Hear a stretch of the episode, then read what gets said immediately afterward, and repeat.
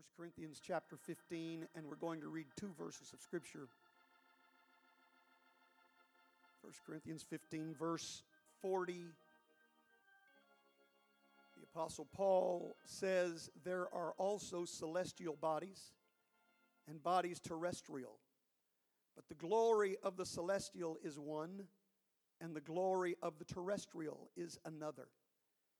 There is one glory of the sun, and another glory of the moon, and another glory of the stars. For one star differeth from another in glory. As I said, it's an unusual Christmas passage. And while you may think I'm going to focus solely on the star, that's not entirely my purpose nor the message that I feel on my heart today. So bear with me for just a little while. I want to talk to you from this subject defeating the darkness. Defeating the darkness. Would you put your Bibles down? Would you pray right now? Let's ask the Lord to help us today. And again, I covet your prayers. I need God's strength today. I need His help. Let's pray together, everyone. Lord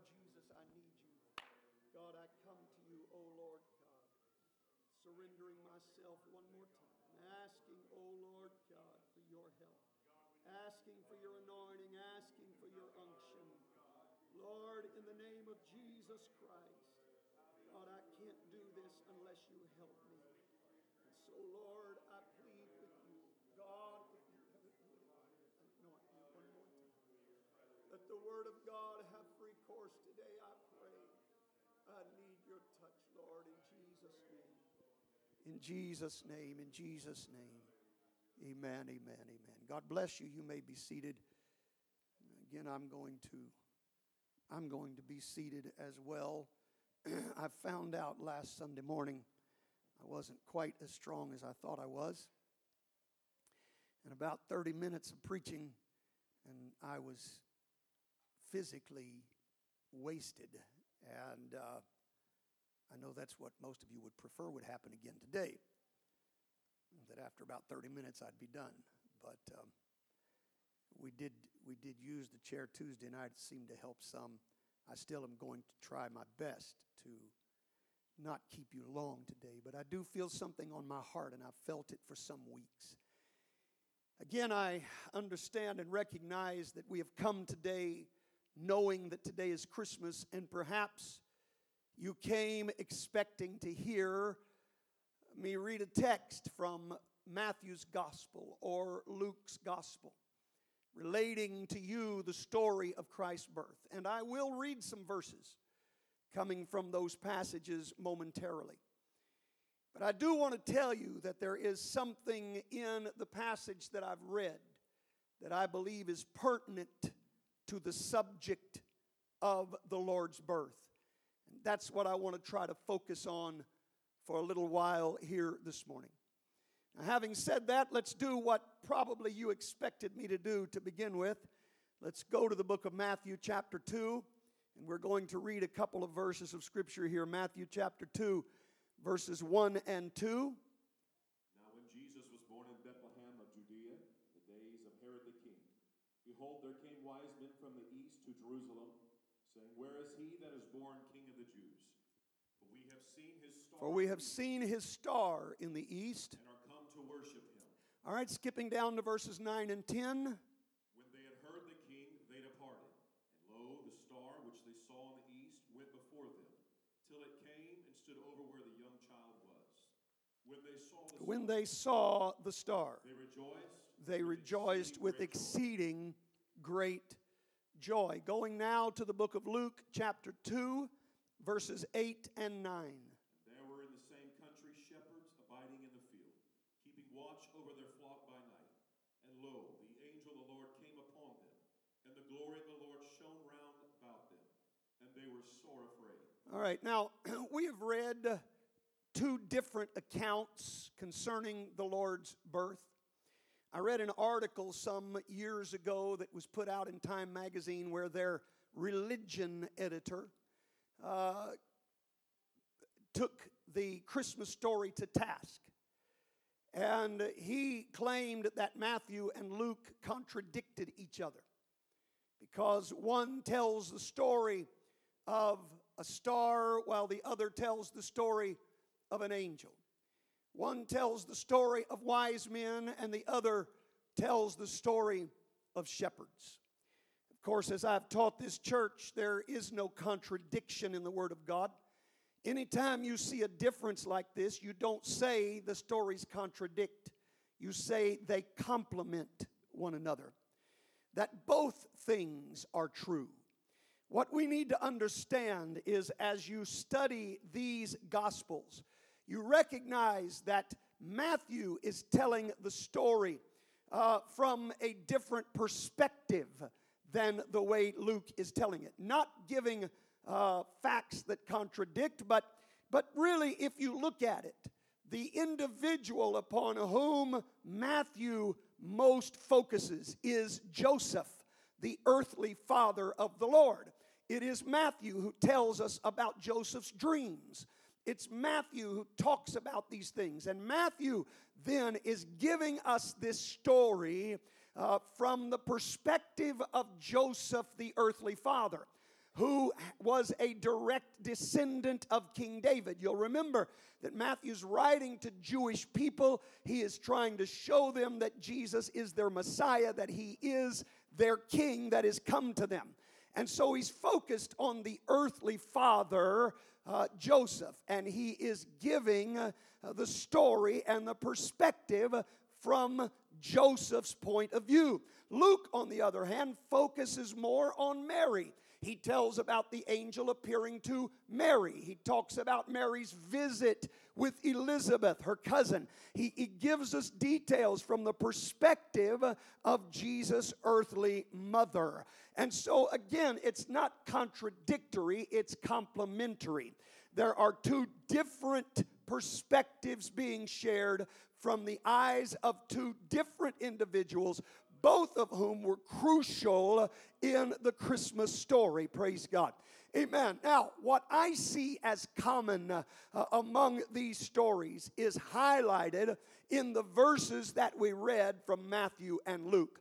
As Matthew opens his Christmas story, you might notice we focus on the wise men, but there was something driving the wise men. We would never have read about the wise men had there not been the appearance of the star.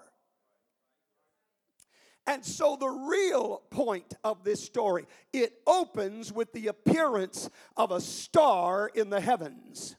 And that star motivates these men to go on what was most likely a two year journey to begin to seek after this one that was coming uh, that would be the king of the Jews. Hallelujah. Amen. And so we see Matthew opening with this story of the star. Luke opens his account with the fact that the glory of the Lord shone round about the shepherds. Amen. Now, this may not sound like the same type thing, but I contend this morning there is a connection. In fact, let me read Luke uh, from the Amplified. It says, Behold, an angel of the Lord stood by them, and the glory of the Lord flashed and shone all about them, and they were terribly frightened. The contemporary English version says it this way All at once, an angel came down to them from the Lord, and the brightness of the Lord's glory flashed around them. The shepherds were frightened. I would ask you to consider further the writings of Dr. Albert Barnes in his commentary on the New Testament. He said this, and I quote, The glory of the Lord is the same, uh, this is the same as great glory. He said, It is a splendid appearance or light. The word glory is often the same as light. As I read to you in 1 Corinthians 15, where it talks about the glory of the sun and the glory of the moon and the glory of the stars. The glory that's mentioned there is the light that they provide. We'll talk more about that in just a moment. But, but Albert Barnes says that when it talks about the glory of the Lord, what they're saying is great glory he says that uh, the words Lord and God are often used to denote greatness or intensity. And so if you read about the trees of God, that would mean great trees. Or you read about the hills of God, that would mean majestic and great hills, high and lofty hills. And so when the writer penned the glory of the Lord, he meant an exceedingly great or bright luminous appearance, perhaps not unlike what Paul saw on the road to Damascus. Now, I want to point out to you that the word that's translated star in Matthew's gospel sometimes gives reference to an angel.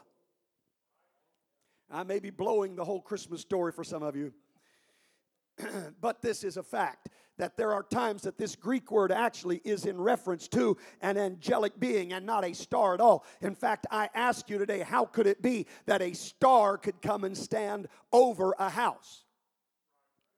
But the Bible clearly says in the book of Matthew that when the wise men left Herod, they saw the star again and it stood over the house where the young child was. How does a star stand over a house? Now, I'm not denying that it's a star. I'm not saying it's not a star. I'm just saying that there are uses in the scripture where the word star that's used actually refers to an angel. In fact, I remind you of our series of studies on the seven churches of Asia, where Jesus said, I want you to, to look at something. And he showed him the seven stars. And he said, These stars are the angels of the seven churches. Well, praise God. Amen. And then in the book of Job, in Job 38, verses 4 through 7, we read this. Where wast thou when I, when I laid the foundations of the earth? Declare, if thou hast understanding. Who have laid the measures thereof, if thou knowest? Or who hath stretched the line upon it? Whereupon are the foundations thereof fastened? Or who hath laid the cornerstone thereof? Now, I had him read all of that because I wanted you to understand he's talking about creation. And then he says in verse 7 the morning stars sang together, and all the sons of God shouted for joy. There is no question. He's not talking about physical stars that are singing at the creation. He's calling them here the sons of God. He's dealing with angelic beings. Well, praise God. Amen. And so here's what I'm trying to drive at this morning that both the wise men and the shepherds were guided by a bright light that appeared to them. And to me, this is highly significant with the Christmas story. The story of salvation, amen, began with a piercing light.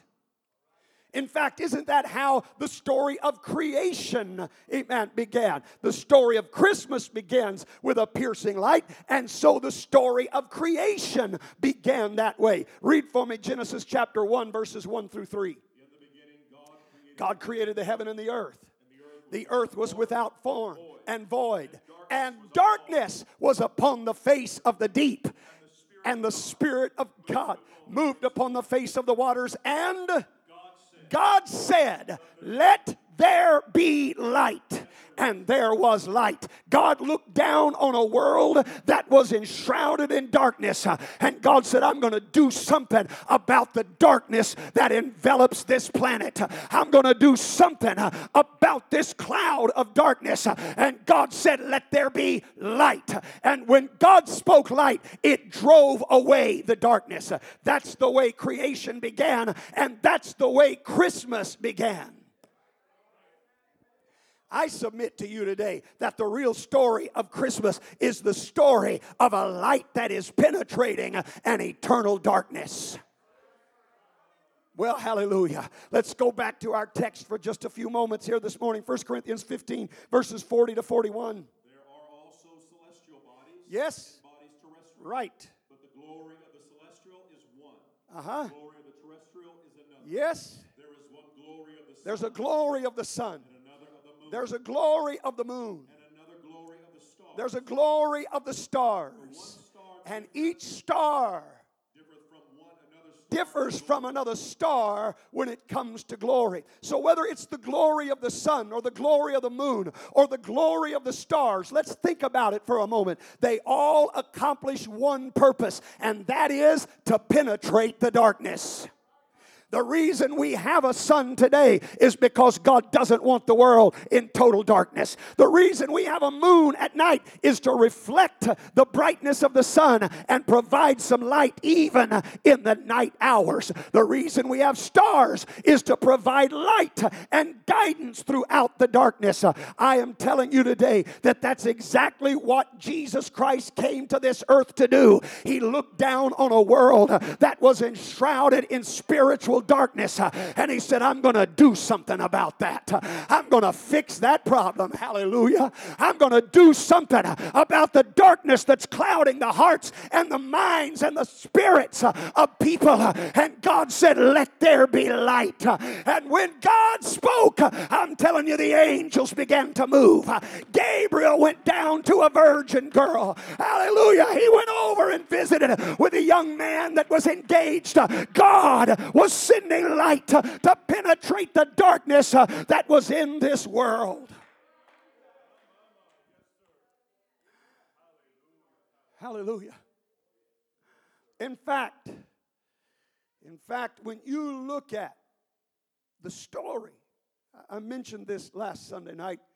We often forget this part of the story because it happens 40 days after Jesus is born, and we don't think a lot about this as being part of the Christmas story. But, but I, I, I- want to just remind you 40 days after a birth is not that long, barely over a month, and the wonder of this birth is still there. And it was especially there for Jewish parents because this 40th day was very significant to them.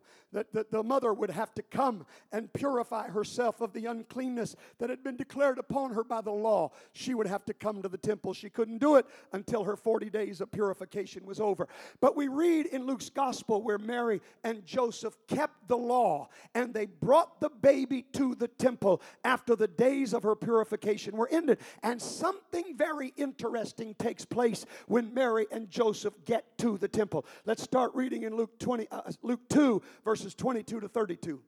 And when the days of her purification according to the law of Moses were accomplished, they brought him to Jerusalem. They brought him to Jerusalem. to present him to the Lord. Uh-huh. As it is written in the law of the Lord, every male that openeth the womb shall be called holy to the Lord. Yes. And to offer a sacrifice according to that which is said in the law of the Lord, a pair of turtle doves or two young pigeons. Yeah, we talked about this last Sunday night. Let's go on. And behold, there was a man in Jerusalem whose name was Now, Simeon. this is where I want you to focus. There was a man in Jerusalem whose name was Simeon. and the same and the same man was just He was and just and devout, waiting for the waiting for the consolation of Israel. Israel. The Holy Ghost And the Holy Ghost was upon him. was revealed uh-huh. He was not going to die before he had seen the Lord's Christ. until he had seen the Messiah. And he came by the Spirit into the temple. And the Spirit took him to the temple at the same moment as Joseph and Mary were walking in. and when the parents brought in the child Jesus Uh huh. to do for him after the custom of the law, Yes. then took he up in his arms Then Simeon picked up this baby in his arms blessed and he blessed God. And this is what Simeon said as he was moved upon by the Holy Ghost. Listen to this. Lord, now lettest thou thy servant depart in peace, Uh huh. according to thy word. Yes. For mine Mine eyes eyes, have seen thy salvation. thou hast prepared before the face of all Yes, before the face of all people, a light a light. A light to lighten the Gentiles and the glory of thy people Israel. I'm telling you that Simeon was moved by the Holy Ghost on this day, the first day that the babe was brought into the temple. The thing that Simeon noted under the anointing of the Holy Ghost, there's a light here. It's a light for the Gentiles and the Jews. This is a light that has come for all men. It doesn't matter their spiritual condition. Listen, the Jews were in just as much darkness as the Gentiles at this point in history, but there was a light now. There was a light in the temple. It wasn't being brought by the menorah, it wasn't being brought by the golden candlestick. There was a new light uh, that was carried into the temple that day. Amen. It was the light of the world. Hallelujah. Matthew said this in Matthew 4 and verse 16. He's quoting Isaiah, by the way, but this is what he said. The people which sat in darkness saw great light. Light is sprung up. Amen. Isaiah prophesied it hundreds of years before it happened, but Matthew said this is when it was fulfilled. When the babe Christ Jesus was born, the people which sat in darkness, this is the first time the light comes on. This is the first time, hallelujah, the light is going to come on. You don't have to live in darkness anymore. You don't have to dwell in your spiritual bondage anymore. You don't have to stay the way you are anymore. Those that sit in the region and shadow of death. There's light, my friend. There's hope. There's light for you. Consider the words Jesus spoke of himself in John chapter 8 and verse 12. Then spake Jesus again unto them, saying, I am the light of the world. I'm the light of the world. And he that followeth me shall not walk in darkness, but he'll have the light of life. Is anybody grateful today? Amen. Anybody grateful for the light? Now, let me tell you the beautiful thing about this statement. We know that Jesus said, I'm the light of the world. But let me tell you the beautiful thing about this statement. We sometimes don't realize the context in which it's stated. If you go back and open your Bibles to John chapter 8 uh, and you look at verse number 11, you find out that in verse 11, he was speaking to the woman that was caught in adultery. And he had said to her, Go and sin no more. And the very next thing it's recorded that he said is, I'm the light of the world. Yeah, hallelujah. They wanted to find a woman that was shrouded in darkness uh, and point her out to him. But Jesus said, I got a cure for that darkness. I've got an answer for that darkness. I'm the light of the world. He that follows after me doesn't have to walk in darkness anymore.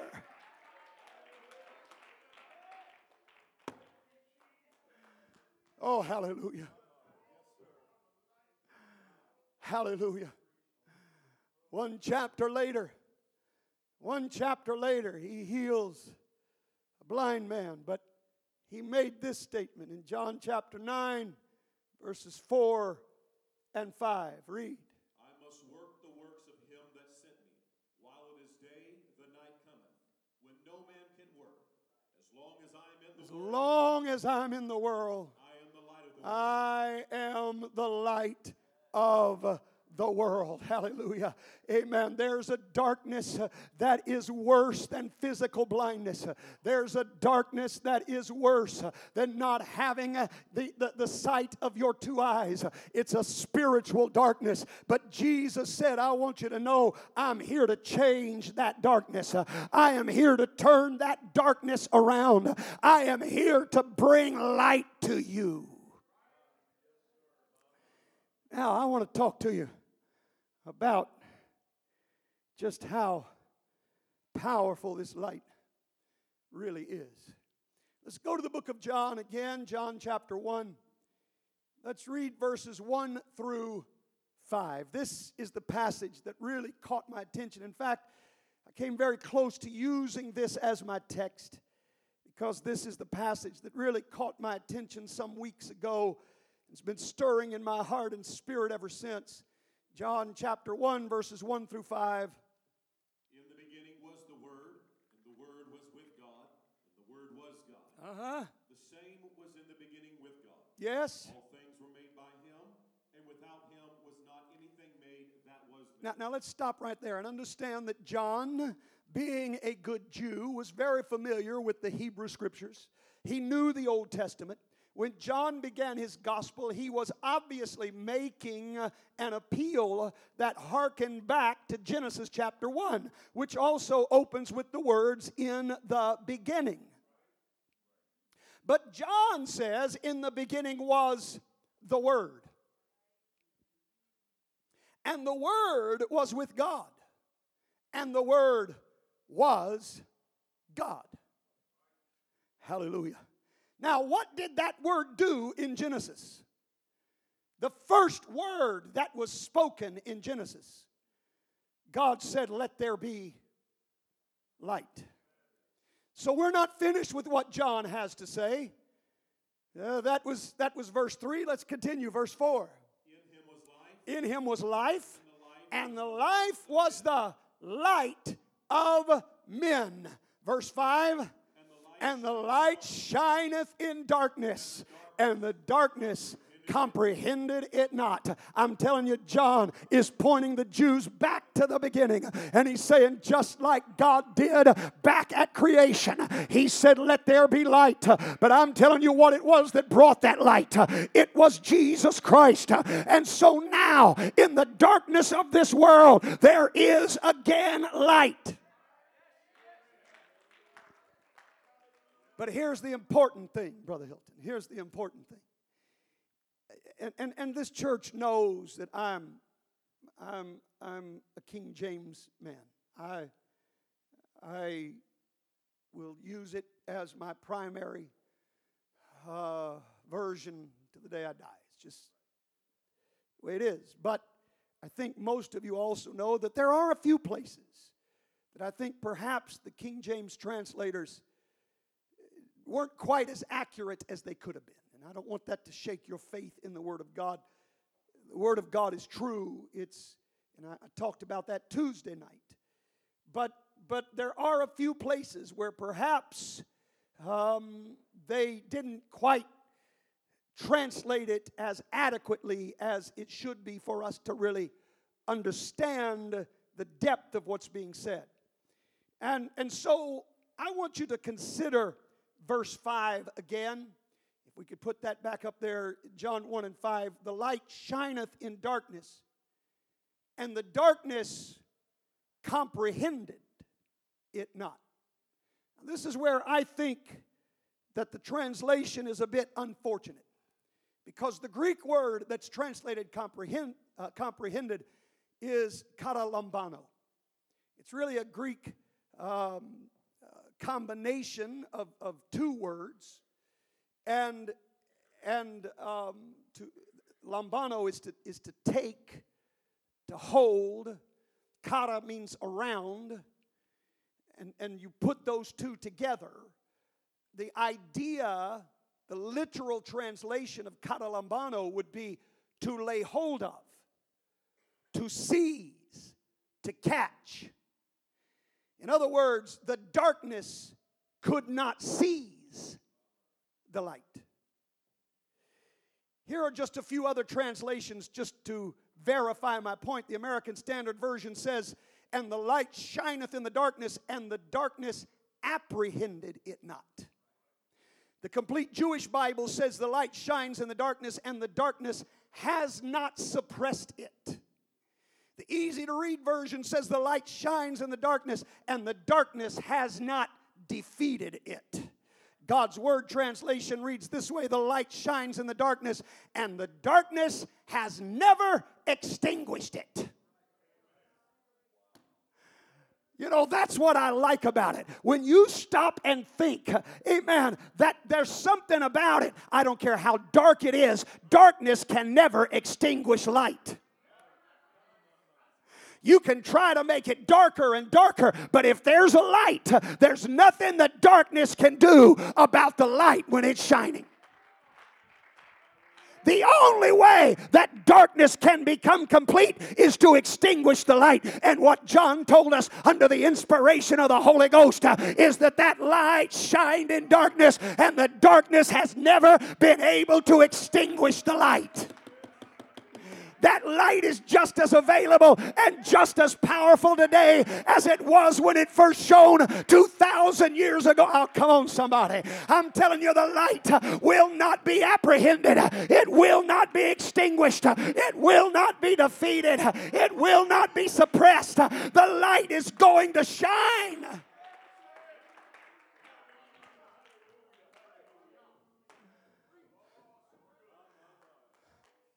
I know that our world is getting darker. I get sick of the garbage that is thrown at us every day. I'm telling you the truth. Absolute abominations that they want to throw in our faces and try to get us to just accept and tolerate. With every day that passes, we're learning of different things that are being done. Children that are, are going through gender reassignment at their schools without the parents' knowledge or consent. Things that are happening that would make one absolutely nauseous. It's getting dark, Brother Goff. But let me tell you something. I don't care how dark it gets. I don't care how dark it gets. There's a light that's only going to shine brighter. The darker the world becomes, the brighter the light is going to be. Oh, don't lose hope, child of God. Don't grow discouraged. Don't throw in the towel. Now's not the time to give up. I'm telling you, let the world get dark. There's a light that shines today. There is a light that's brighter than it's ever been. There's a light that the darkness cannot extinguish. I'm telling you, the light that shone on that first Christmas, uh, because of that light, uh, we have nothing to fear. We have nothing to be worried about. We have nothing to be depressed about. Uh, the darkness has never and will never extinguish His light. I, for one, I, for one, am convinced that we are in the last days. And I've been saying that for a long time. But be careful, be careful that you don't dismiss it out of hand because you've heard it all your life. The fact that you've heard it all your life does not change the truth of the statement. It only makes it that much more true. Because with every day that passes, we are getting one day closer to the end. I think that I'm safe in saying if we're not at the midnight hour, we are certainly in the evening time. And I believe late evening time. But let me share with you as I come to a close this morning this promise from the book of Zechariah. Zechariah 14 and verse 7. But it shall be one day which shall be known to the Lord. Uh huh. Not day nor night. Uh huh. But it shall come to pass. It shall come to pass that at evening time it shall be light. Oh, hallelujah. I'm telling you, that's the promise from God Himself that at evening time the darkness is not going to be extinguished. They can do what they want to do, they can say what they want to say, they can outlaw religion, they can throw us in prison, they can behead us. It's not going to extinguish the light. The light's going